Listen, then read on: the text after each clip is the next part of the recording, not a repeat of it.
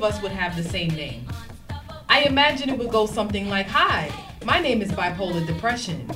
No way, mine's too. Why'd your parents name you that? Well, it was my great grandmother's name and it got passed down to me, so I guess you can say I inherited it. But it's too much for people to say, so they call me crazy for short. Or you can call me by my middle name, anxiety. It's a little more acceptable in social settings, and I like the way it looks in script. What's your story? If we were named after our mental illness, how many of us would have the same name? How many of us would say it without shame? How many of us would wear it on our name tags in plain sight? How many of us would make sure people spell it and pronounce it right? Bipolar? No, miss, it's bipolar. B as in brain disorder. I as in impulsive. Hyphen. P as in pills. O as in outsider. L as in loss of interest. A as in agitation. R as in restlessness. How many of us wouldn't hesitate to tell others what it means in its origin? How many of us would argue about how far back it goes, like religion? How many of us will put it in bold letters on our social media page? Or would you lie about it like we do sometimes with our age? How many of us would name our kids after us because it's family inspired? How many of us think that with our names we'll easily get hired? How many of us would be proud to hear our names announced for awards? How many of us have names that could put us in the psych ward? If we were named after our mental illness, how many of us would have the same name? Say it. Say your name loud and proud, like reciting the Pledge of Allegiance. Don't shorten it or nickname it for anyone's convenience. Wear it on your skin like a new tattoo, or even on a necklace if you have to. Don't worry about the stigma and don't feel ashamed. Hi, I am bipolar anxiety depression, but I am not my name. Mm. Mm, that was good. That was awesome. That was. Right? Yeah. Woo! Snap those fingers. Thank you. Snaps are welcome. Awesome, Keys. That's awesome. I really, really enjoy when you perform that. Yeah. Yeah, I really do because you get so in depth, like especially when you're spelling out each letter and what it represents to your understanding. Like that's really interesting. You give people more of an insight of what that can look like and feel like. Yeah, because Um, those, those are the, the actual like symptoms and of, Mhm. and signs of bipolar depression and the effects of. So Yeah, thank you. So, we are back. It is season three, episode one, titled Be Unstoppable. And we are so excited. Yeah. So, before we move forward, we want to give thanks to the people that supported us in season two. Right? And that was a lot of folks. Mhm. yes. and so, through our through our, our breakdowns and our breakthroughs and, Yes, and yes. disconnects and reconnect. Yes. So if we leave anyone out, we, we do, um, please forgive us. But we definitely want to thank everyone that supported us from day one. Um, but we definitely want to thank Max Stanley, who um, is our resident therapist. Thank you for showing up for us. Um, we want to thank um, Jael and Tyrell um, when we had our couple um, episode with the couples and um, couples love and mental health, and Azizi and Sade, and also who else we had last season? Audrey. Oh, Wildfire! Audrey dope. Yes, and so yeah, I think that was our guest for last season. Um and um oh my god, her face is like right here. Your birthday. Oh, twin. Emily Yes. Randall! Oh my God, my twin, my Your birthday twin. How can I forget her? Yes. So yes, um, we have her on for sexual um, assault month as well. So we are very grateful for all of our friends and supporters for coming on the show. And not we can't forget Necessary Studios for, you know, allowing us the space to even exist. Yes. Right? So Shout out to Necessary out to Studio, Necessary www.necessarystudios.com. Represent Long Island City, Queens. Thank you guys. Queens in the building. Queens get the money. And so today's a special day. I'm excited to introduce some very special and powerful people. And um, before I introduce these folks who are freaking amazing, I just want to give you a little bit of um, a story. well, not a story, but I just want to share that we have three amazing people here at the moment. And I'm going to share about a film, a short film called The Unstoppable, that I had the honor and privilege to be a part of as a mental health consultant um, last year. And this film is like, it's, t- it's taking a life of its own in a way that is going to really change the world and the, the, the stigma attached to mental health matters. So the film The Unstoppable is a short story written by this beautiful, powerful young lady named Julianna Greenidge. She wrote the story as part of her 11th grade English assignment with the help of her teachers. Um, she submitted the story to a writing competition. She was a finalist but did not win. So the lead producer, Cecilia Mejia, was one of the reviewers and decided to take Julianna's story into a film, turn the story into a film. So the story is inspired by Julianna's real life battle with anxiety and how she struggled to express her feelings, to communicate her feelings to her friends and family. Um, she starts to get overwhelmed by the things that she cannot control.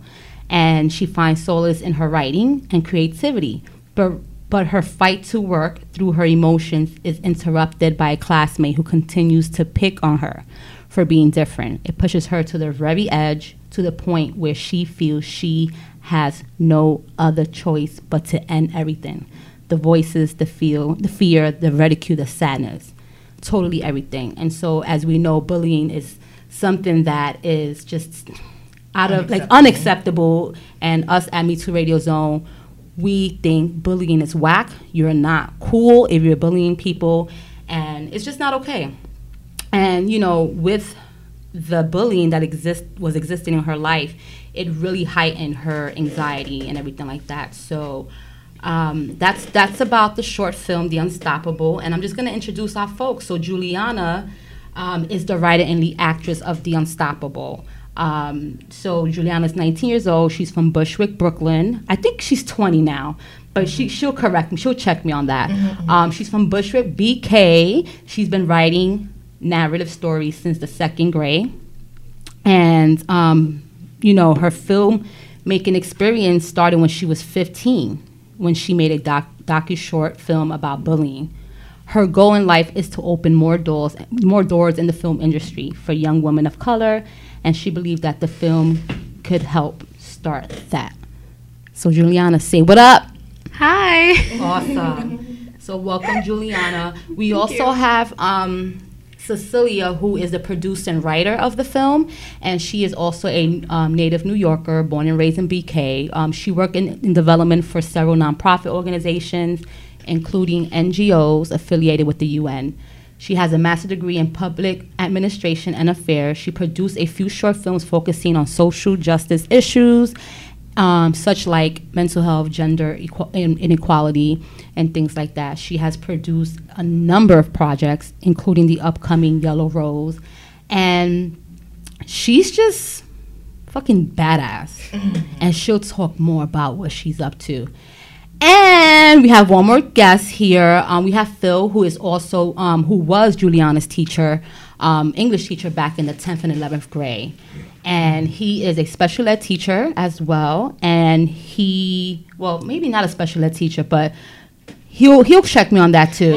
um, back straight. Yeah. Back straight. So um, he was Julianna's teacher, and he um, she you know she wrote about him and she also wrote about her. And so Phil was her teacher who influ- her, influenced her a lot. And she really admired him because he had a laid back persona and, you know, supported her with passing her regents and all these amazing things. So welcome to Me Too Radio Zone, guys. Welcome, everybody. Welcome, welcome, welcome. Thank you. Awesome. so, since I kind of messed up y'all last names and started just like rambling, please check me. Julianna, Cecilia, Phil, thanks for coming. Thank you. You said my last name right, but I'm 20. Yay!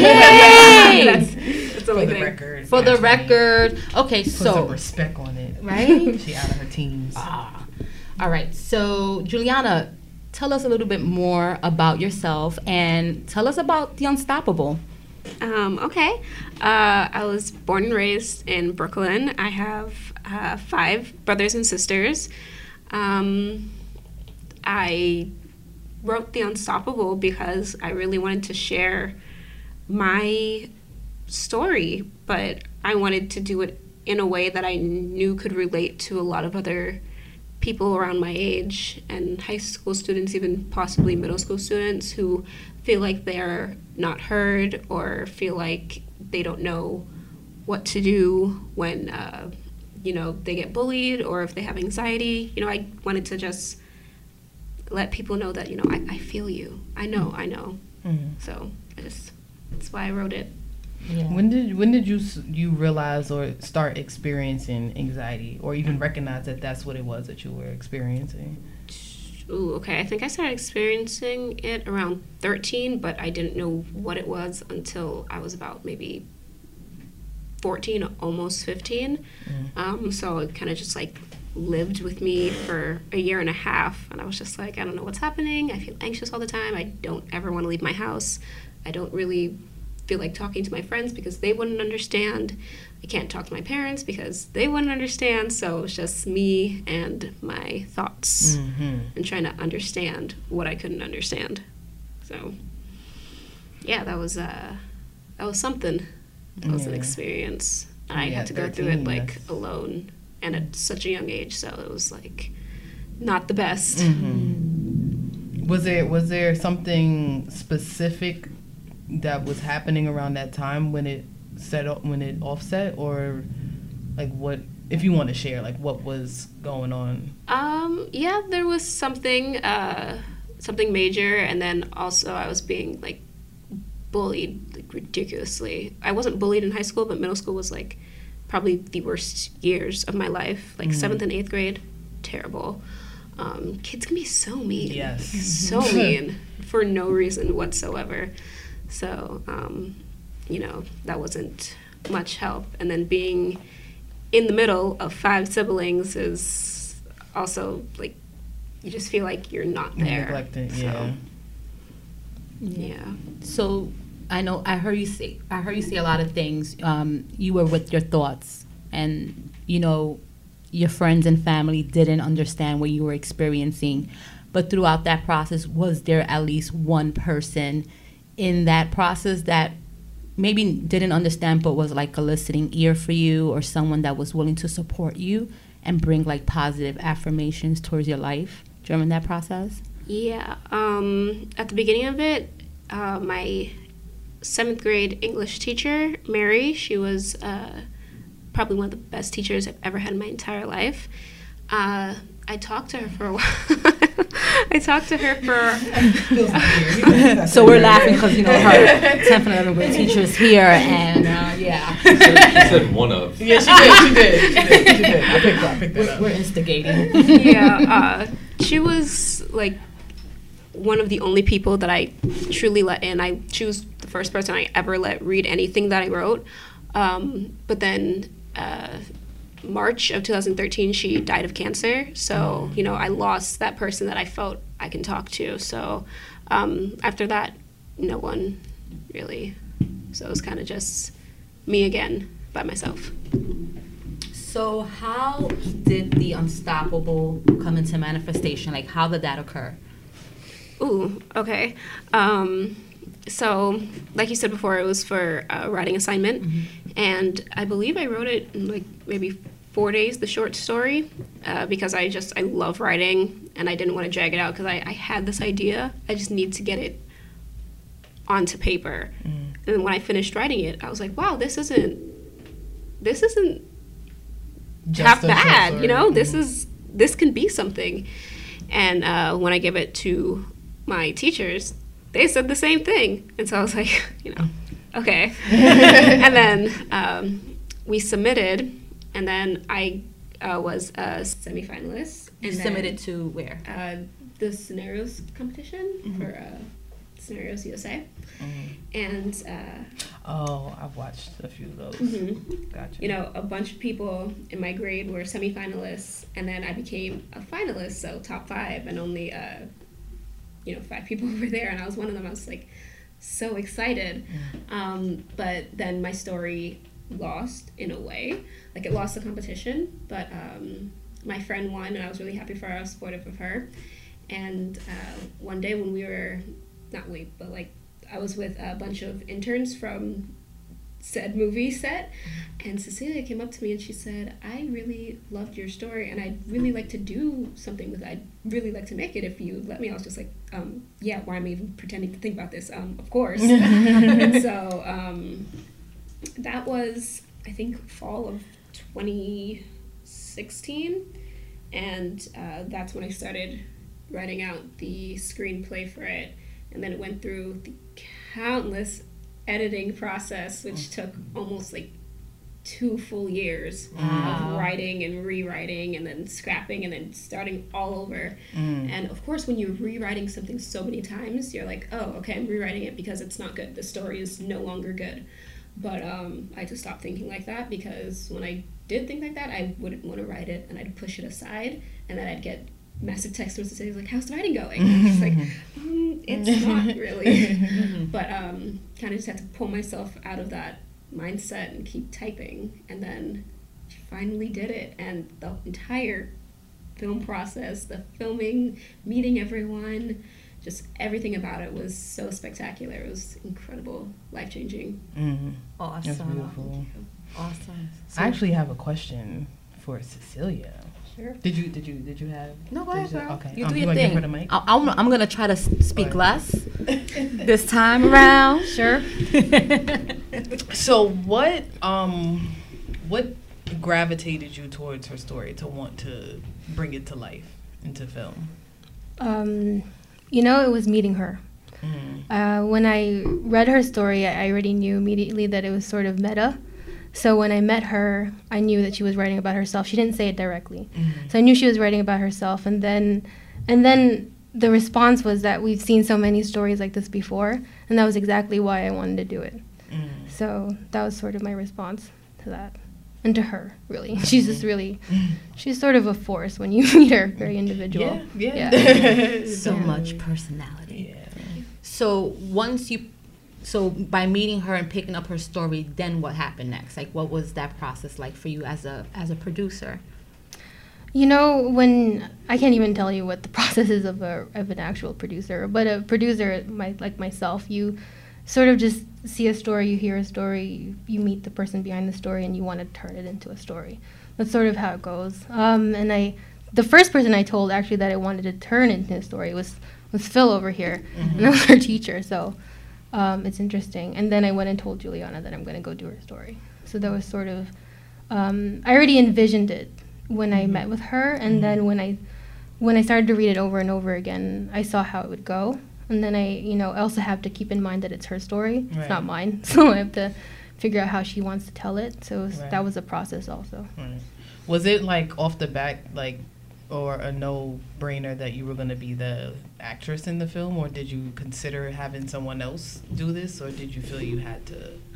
Oh yeah! As soon as Cecilia said it, she asked me to be in it. And I was like, "Oh no, I, I won't said, play. Oh, I'm, no." I'm not going to play the lead. I'll play someone else." And I was actually originally scripted to play the bully.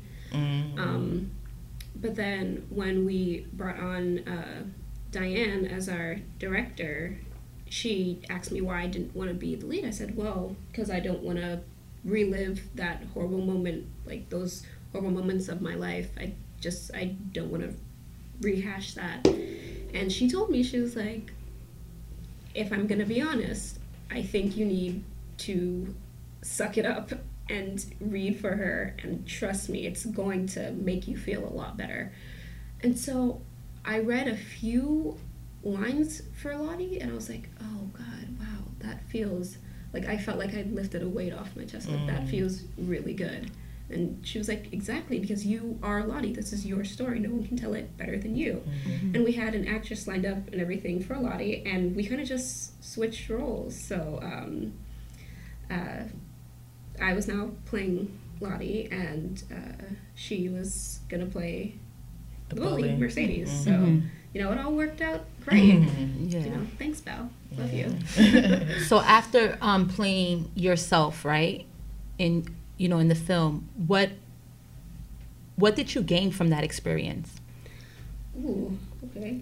good one. Um, um, I guess a sense of release and closure in a way because I kind of like you know I'm I still get like anxiety attacks I still get anxious a lot but it's actually a lot less than what it used to be maybe not being in school is also helpful in that way but um uh I guess just being able to know that you know I wasn't crazy I'm not crazy now at least Mhm. not in this way um and that you know there are millions of people who are going through something similar whether it be like high schoolers or adults or whatever you are you know there's someone many people who are like dealing with this too so Yeah. it's like a good feeling i mean not a good feeling that they're dealing with this but like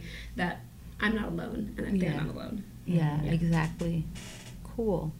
So Cecilia, tell us about Art of Me, and the re- um, what is the connection of Art of Me and the Unstoppable film, and just Art of Me as a whole. Oh, good. I was not prepared for this one. um, so, Art of Me is sort of the. Uh, I don't want to call it part two of scenarios, but it was it, when scenarios ended. Um, we had we still had a lot of students that wanted to tell their stories. We had a lot of uh, educators who wanted to continue with the program of what scenarios was, and we didn't. We didn't. I didn't really. Ha- I had no interest in starting a nonprofit. I was in the beginning. I was working for a, a law firm that did all of the beginning stages of nonprofits and the ending stages, so I never wanted to do any of that. Um, but then with Steph, uh, my counterpart in Cleveland, who was like, I think we should start something new and give it to the students to tell us what to do with it and how to name it. That's how we got Art of Me, actually. It was named by another one of their students, um, Nermeen, who is the sister of Lean, who won the, f- the competition that uh, Julianna lost lost. Participating. Yeah, so she actually named the nonprofit, and and I asked her why. She said it's because it, you're looking at it as as individuals, and you're looking at the different art in, in each of us. So it's like okay, we'll run with it. So Steph and I ran with it, and uh, the thing that we're doing differently now is that we're we're looking at different elements of art, not just the filmmaking. So throughout the process of the Unstoppable, there's sort of like my my um, guinea pig, my test as to how to do all of it.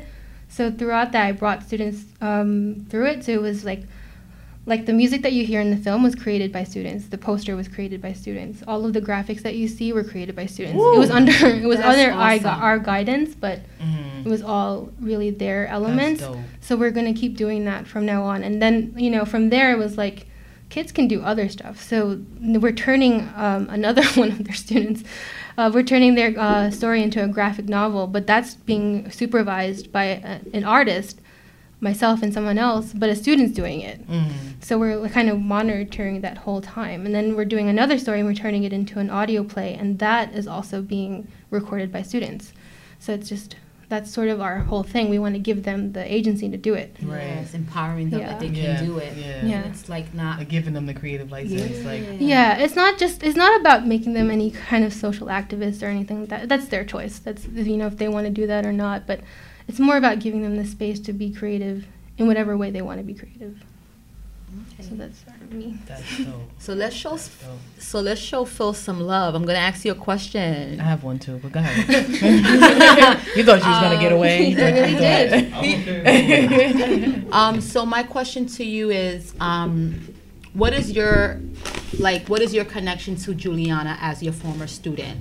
Um, for example, when she was experiencing the bullying and, and these breakdowns, what what was, how were you her support through that process as an educator?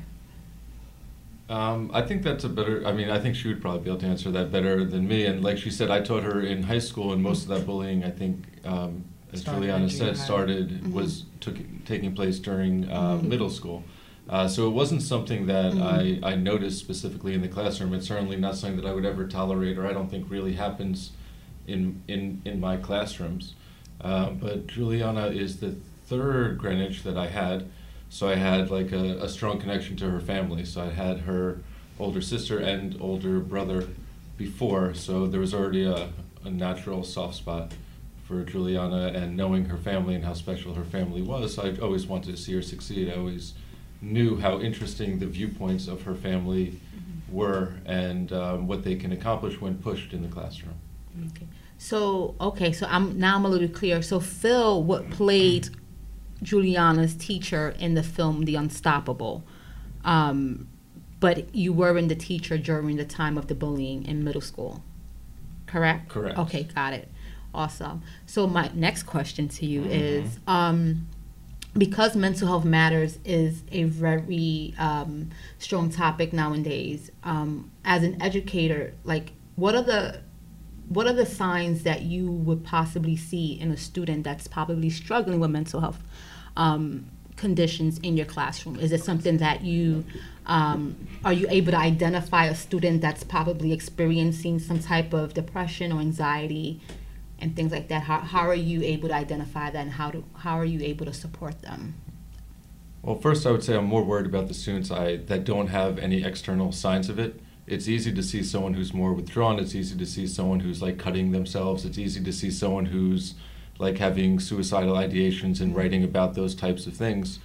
Um, so my concern is the is the people who are covering those things up that you can't really see. And one of the ways that you're able to bring that out of people and allow them to express themselves is through this writing project. Um, so how do you I, I think the best way to to help someone that is in that situation is exactly what Julianna said, which is listening to them, making sure that they have a forum to express themselves, uh, reserving judgment, and supporting them in whatever way that they need. Because I don't think there's an, a, a specific way or one way that fits any. Mhm. You know, it's an individual process, I believe. Awesome, thank you. No, you I mean you pretty much asked the question. Oh, that you already asked? I was Oh, gonna wow. ask it. He said, no, no, Awesome. you're not out scot free. You're still in the game, Phil. Awesome. You tried it. So, um, so Um, can I ask Julianna a question? sure. I'm curious to see if that's how you perceived my role and if that's what you wanted or needed from a teacher in the position you were in when you were in my classroom, not when you were in middle school experiencing the bullying. Oh, I like how this is going. Yeah, yeah. I think that's like great. You know, you can't really. I like I still had anxiety during my high school years, but I was like so used to it that I can like put on this facade and then go to school and act completely normal, and then as soon as I get home, take that off, and it's just like a hot ass mess. But um, you know, I think that's great. You know, I it wasn't so bad to the point where I felt like I needed to, like, someone to intervene.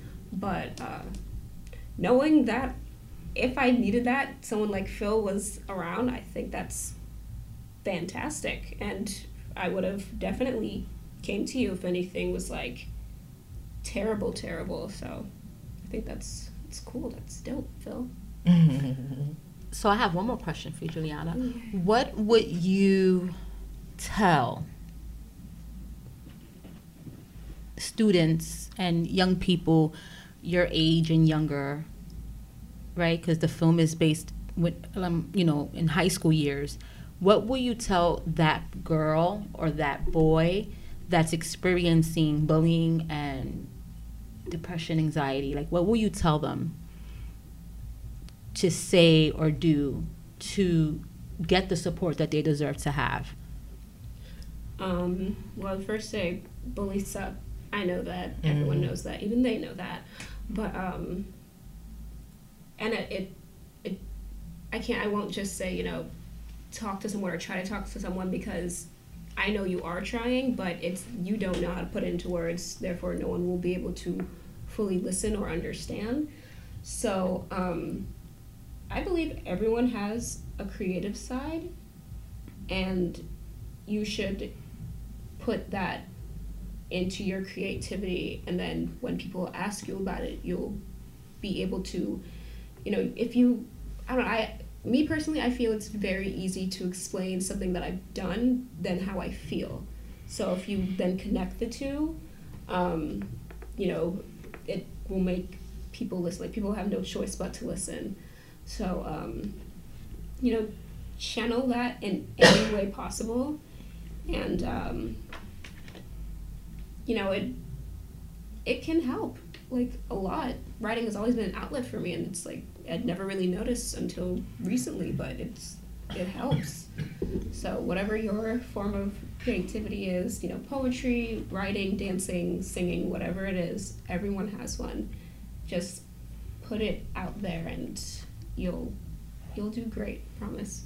Mm, I like that. So put in all your energy towards something creative so that you're able to express yourself um, through your through your art and also in that having people actually listen in a in a profound way, like the Unstoppable film. Mm-hmm. Awesome.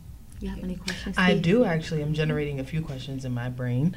Um, so um, I want to go back to one of the scenes in the film, and I don't want to spoil it, but I'm going to. So um, two scenes in particular stood out to me. So there was one, the scene with your mom, and you came home from school and you wanted to talk to her, and she was like busy with papers or something she was doing, and um, you were trying to express to her you know how you were feeling and then she was just like oh like you know you're just being dramatic or you know you're just being a teenager and just going through the, the motions of you know whatever. Was that um um the experience that you had in real life with your mom or is that what you perceived as um, what other people experience when trying to express themselves to their parents that was a real life conversation I had with my mom. So like I wrote it word for word. Um, my mom is a high school teacher at Brooklyn Tech, which is like seven thousand students. So she has like hundreds of students she has to deal with, and she'd come home exhausted every single day, and she'd still have to do papers. And she has five kids, so um, you know her head is just like filled with stuff, and she's always busy.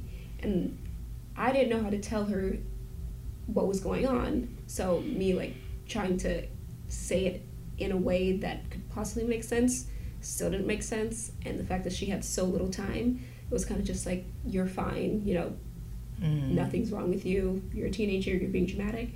I get called dramatic so much and sometimes it's true. Mm-hmm. Sometimes i am over dramatic mm-hmm. but um, i also know that a lot of kids no matter like what their parents do they've had similar experiences where you know they're trying to tell you something but either they won't understand or they don't have the time to and so i kind of just put that and then my experience together and i was like here Mhm. like just put it in the in the story and it, it worked Yeah. because you know i needed to show that you know she still loved her mom her mom Mhm. loves her but it's Mhm. just everything is a lot Yeah. so she just kind of just not pushes Lottie away, but asks her to postpone it until it's convenient for her. Exactly. yeah. So during during your real life experience with that conversation, were you able to um, see it from her point of view? Like, okay, she's a mom. She does. She has a seven thousand students. She has all these things going on.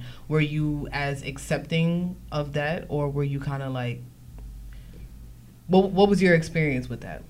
Well, I've always felt looked over being uh, the middle child. You know, um, my younger my younger siblings have each other, my older siblings have each other, and that was kind of just me. I've always been like a lone wolf, um, and so when I was alone, people were just like, like my family were just like, oh, you know, she's just being alone. That's what she does. She likes to be alone, and that's true for most of the time. But um, you know, when I I, I, I didn't see it from my mom's point of view because she would make time to uh, talk to my siblings. Well, this is at least how I felt, Mm-hmm. but she didn't have that same time for me. And I'm also the type of person who would like, if I cared about you, I'd bend over backwards to do anything for you. And like to this day, I still don't feel that same thing from like anyone Mm-hmm.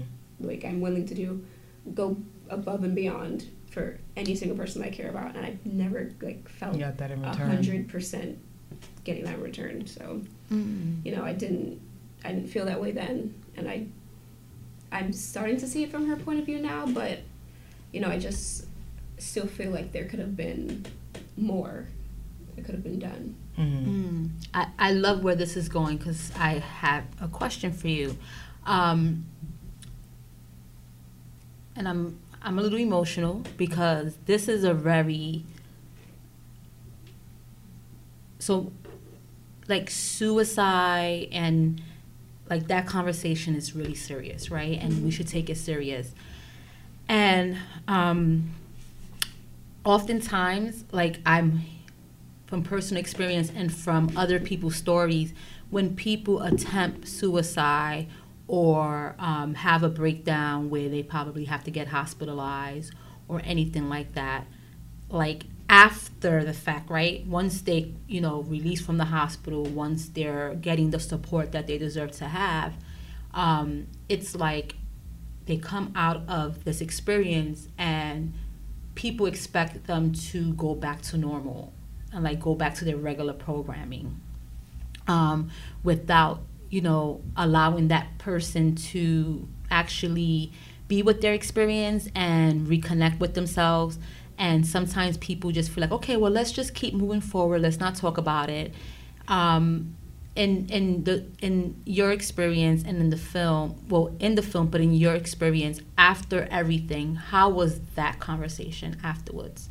Because you mentioned something where you kind of still feel like you're not able to um, get that support if i'm if i'm not mistaken. How was that afterwards? Like like as a matter of fact what would you tell people that are listening? How should they support their loved ones that have experienced a type of distress where it almost cost them their lives?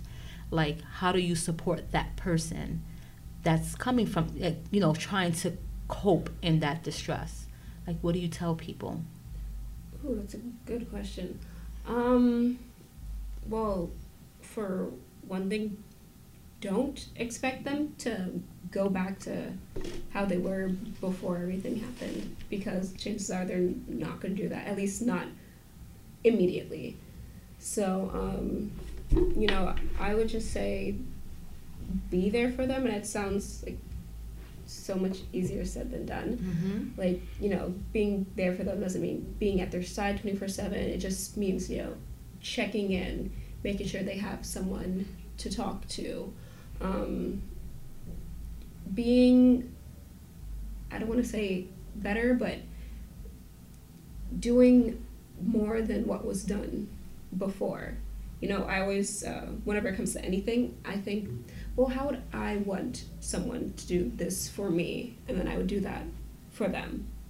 So think about how like you would want someone to treat you if this had happened to you. Mm. and then yeah. ease that into how you're treating them yeah i like that i think that's very clear and fair mm-hmm. right it's like if if the ball if the shoe was on your what is it if the, The shoe was on the other foot. yeah like how would you want yeah. that support to look like for you mm-hmm. right because it can happen to any of us we can all like have a breakdown at a snap of a like a drop of a dime you know um so yeah thank you for answering that um so the unstoppable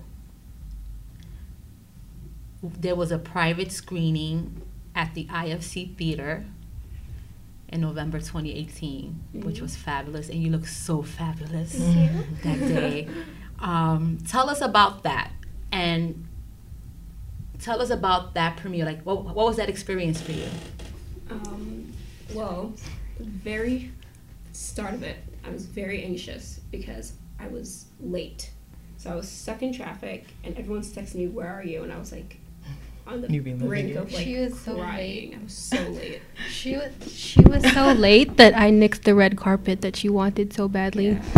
That was did. her That was lesson her learned that day. Yeah. Wait, but it wasn't even my fault that I was. okay, that's a different story. But um, yeah, I was just. Oh god, it was so bad. But as soon as I got there, I was just like greeted by a bunch of people in the theater. I was so happy. And then, um, you know, we watched uh, the movie. It was my first time seeing it. Like Cecilia had sent it to me, but I refused to watch it um, for two reasons. One, I'm very critical of my own performance. So I was just like, I watched, I think, the first two minutes of it when she sent it to me. I was just like, oh God, no, no, no, no. um, you know, there's always something you feel like you could have done better. Mhm. But um, it was really nice watching it. I think that was the first and only time I've watched it fully. um, back in November, and uh, God, it was just so much fun having you know, everyone there, people that I loved and cared about. Um, like you said, I looked really great. um, yeah, sis. um, I was just, I was on top of the world. I was like, I want to keep feeling this feeling as an actress, as a writer. Like, I just want to, I want to keep doing this forever. You know, this is so much fun. I'm so sad that it's over, but you know, it's not over. Hmm. We're still doing things with it. Yeah. And what is that? What great. what is so that was my next question. What is next for the unstoppable? Like what's what's been going on and what's the what do you want people to know about the unstoppable and where can they see it? Where can they find it? Like, what's- Celia? Cecilia, answer that question. Mm-hmm. Super producer. Mm-hmm. Super producer. Um, the Unstoppable is going to open up the the New York Shorts International Film Festival on May 31st. It's, so it's the first time that any of the shorts that we've ever had, including with scenarios, is ever going to open up a major festival like that. So what that means is that her her, her film is collecting its first laurel. So mm-hmm. laurel is what you see when you when when they present a film. It's like you see these leaves at the side. Oh, they mm. That's golden what leaves. yeah. Oh, that's what that is. Yeah. So this is the first laurel for the film. Wow. Woo! Yeah, May 31st. Wow. So 7:40. Julianna, did you know about this? Yeah, she told me yesterday. I told her that it might get in. Oh, okay. Yeah, she told me. But it's she like me official. few weeks Yeah, and then they called me officially today and said Wow, that we want to program your film. Awesome. Yeah. So can you tell the, uh, the Watch listeners? how Hollywood. so can you tell the listeners again um, when to? Are, are the listeners able to go to this festival? Yeah, it's open to the public. It's actually going to be in Cinema Village in their biggest theater. I think it seats 180 people. Mhm. So it's part of the opening night circuit. Uh, tickets go on sale, I think, in a week. Mhm. It's at the I, I don't remember the website, but it's New York Shorts International Film Festival, May. May 31st. Awesome. May 31st. That's a Friday. Yes, the unstoppable. Yeah, so that's the premiere night, 740. Look at that. That's so cool. Like I honestly like I remember when I when I first got the script and then just being a part of the evolution. Like I always see, felt like the film will expand. Yeah. Um and I feel like it's going to expand even more. So I'm not surprised at all. Yeah. At all. I'm not surprised. Um, but the film is being shown in public schools. And tell us a little bit about, about that, sister. Like, what is the, the intention and the goal around that so that our listeners can reach out? Okay. Uh, so the film is being shown in select schools that request it, and what we do is we work with the educators who are requesting it, and we we help them screen the film with sort of a, a if with none of us can be there, if any none of the representatives of the film can be there, we go through uh, like a series of possible workshops that they can go through because there are some mindfulness thing practices that we need to have them um, implement, especially with such a sensitive topic. Like we we screened the film in Staten Island a couple of weeks ago. I had no idea that there was going to be such an emotional reaction Oh, to the film. There was such visceral reactions to it. There was a couple of girls in the audience who um, had attempted suicide and had it was luckily that there was a, there was a number of us who had um, experience in dealing with this kind of stuff to talk to the students afterwards. And then there was one girl who stood up and said her father had committed suicide. Wow. So it was sort of a it was a really I was not expecting any of that, but also how Julianna handled that was really was really great. So it was a testament to how much she's grown since she's given us the film. Um, But it, yeah, so they can call, they can contact us at artofme.org if they want to show the film. artofme.org.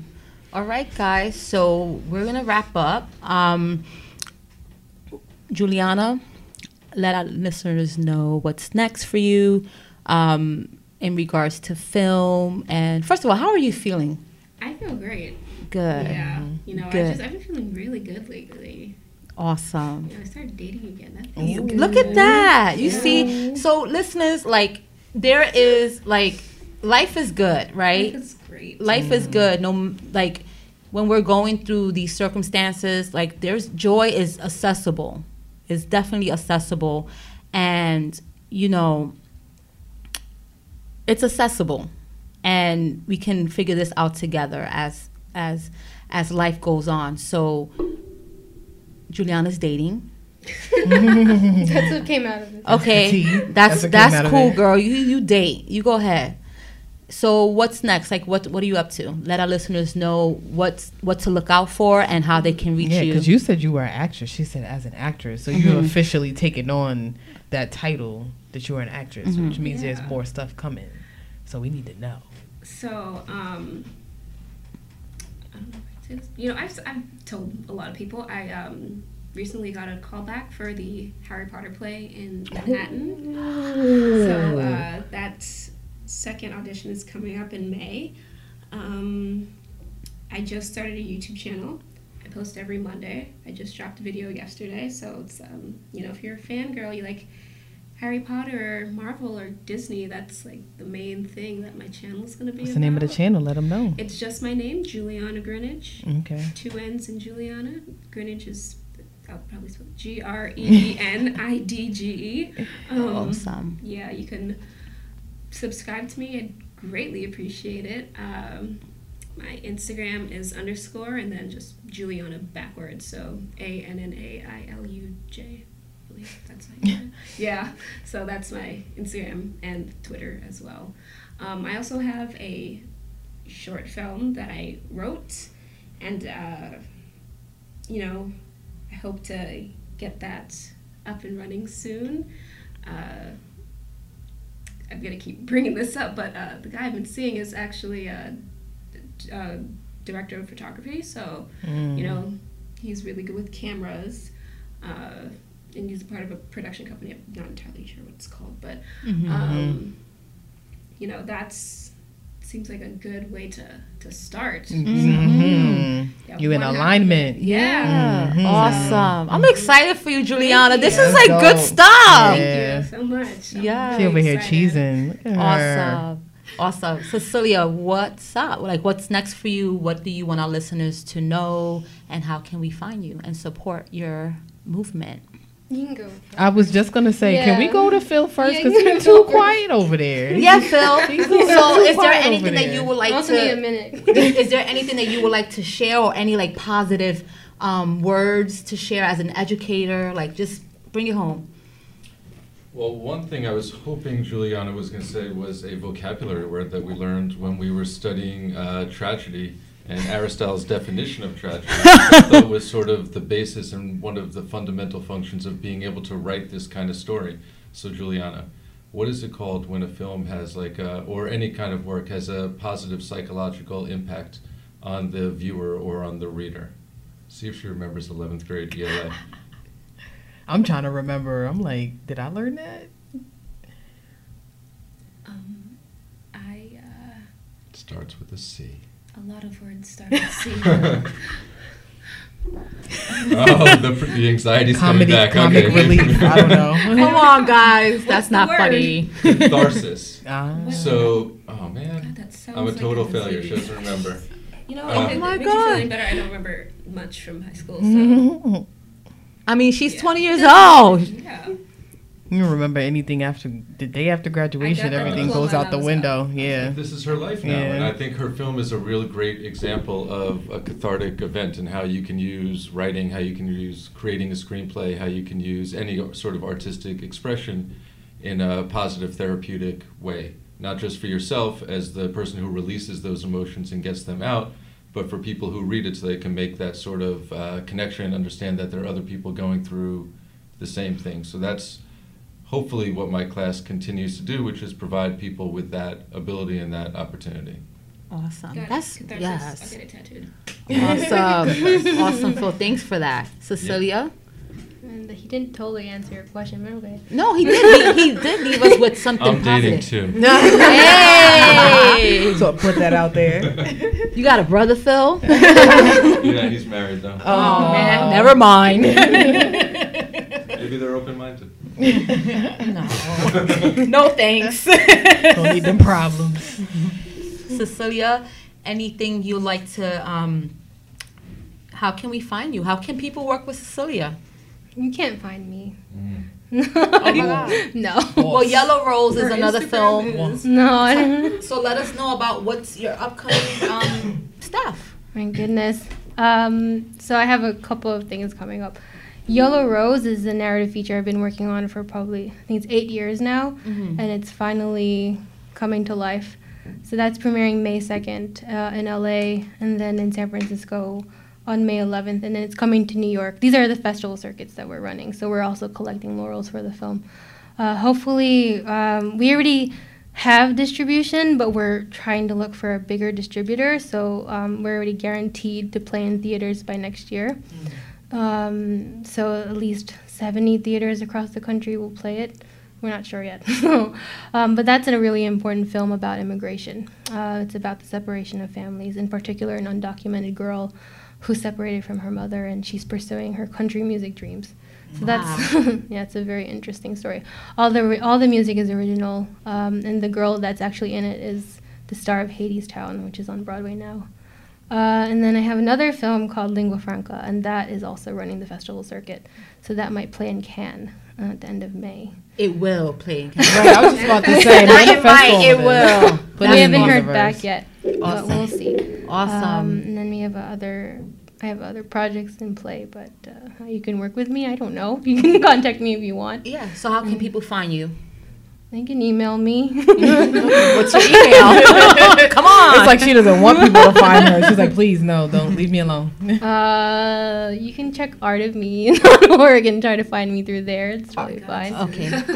okay. So Well, anybody. you know, it's just, it's, you know, fine, you can email me. You can email me at Cecilia at civilianstudios.com and I will read your screenplay if you would like me to. Or your- Hello. Yeah. Awesome. Oh, there it is. Yeah. Awesome, guys. So, guys, thank you so much. Before we go, Julianna, I just have to like, I'm still admiring your skin. You look so amazing. Um, and I've just known you for what, like a year now, year and a half. Um, and just like every experience I have with you, um, you always showed courage. And um, I'm very grateful to know you, and I'm and I'm proud that you were able to um, persevere through all of this experience that you had, you know, and and be able to create from it, and um, you're you're impacting lives by sharing your story. So thank you, and and keep rising, keep doing it. Um, so guys, I'm so glad you guys were here. Thank you so much for sharing yourselves. Um, I want to leave with a quote. But before I leave with the quote, um, I want to provide you guys, as always, with the Suicide Prevention Lifeline. If anyone, if you or anyone is um, having any suicidal thoughts or just having needing someone to talk to in during your distress, please contact 800-273-8255. Again, 800-273-8255, Suicide Prevention Line. Um, and um, there's this quote that I love. I actually have a tattoo, and it's by a Persian um, poet named Rumi. And this quote gets me through things, and hopefully, whoever's listening can use this quote to um, uplift them during the time of darkness. And the quote is What hurts you blesses you, darkness is your candle. Any last thoughts, anyone? I have one. Mm-hmm. I should have said it before. Um, so when you asked me about the process of this, Mhm. I, you know, my whole goal really, and I look at Julianna now, was to get her strong enough so that she could present the film on her own without me, if ever. Um, but that's the whole thing. Like I, I think she had responded saying that she never, she always feels alone. That's the whole thing. Like I, I don't want her to feel alone when she's by herself, because I think what my whole goal was when I started working with her and putting her through the process, because she'll tell you I put her through a process, and it's just the the whole thing that we do with Art of Me, and I, that's what I do with everybody. Is just I wanted her to be able to know that she she could stand on her own. She doesn't need any validation from anybody else. Mm-hmm. That's sort of what how I operate. I've always sort of gone by on my own. That's all I ever known. So it's sort of how it works in the world of film, especially because if you're always looking for validation, you're gonna get hurt. That's sort Mm. of how it is because you're always it's subjective, Yeah. Film is very subjective. Yeah. and so I wanted her to get ready for all of the criticism because she got a lot of it on the way Yeah, towards I, the I film. used to cry because I got it, but now I'm just like, cool. Yeah. I can take it. Yep. And so Awesome. Mm. hopefully she's ready for it. Yeah. Yeah. Awesome. Thank you Yeah. for that. That's important. So you definitely are not alone. Listeners, you're not alone. And um, again, um, thank you for listening to me to Radio Zone. If you have any questions, comments, um, please email us at me number two radiozone at gmail.com. Again, me two radiozone at gmail.com. All right. Thank you for vibing with us. Zone out.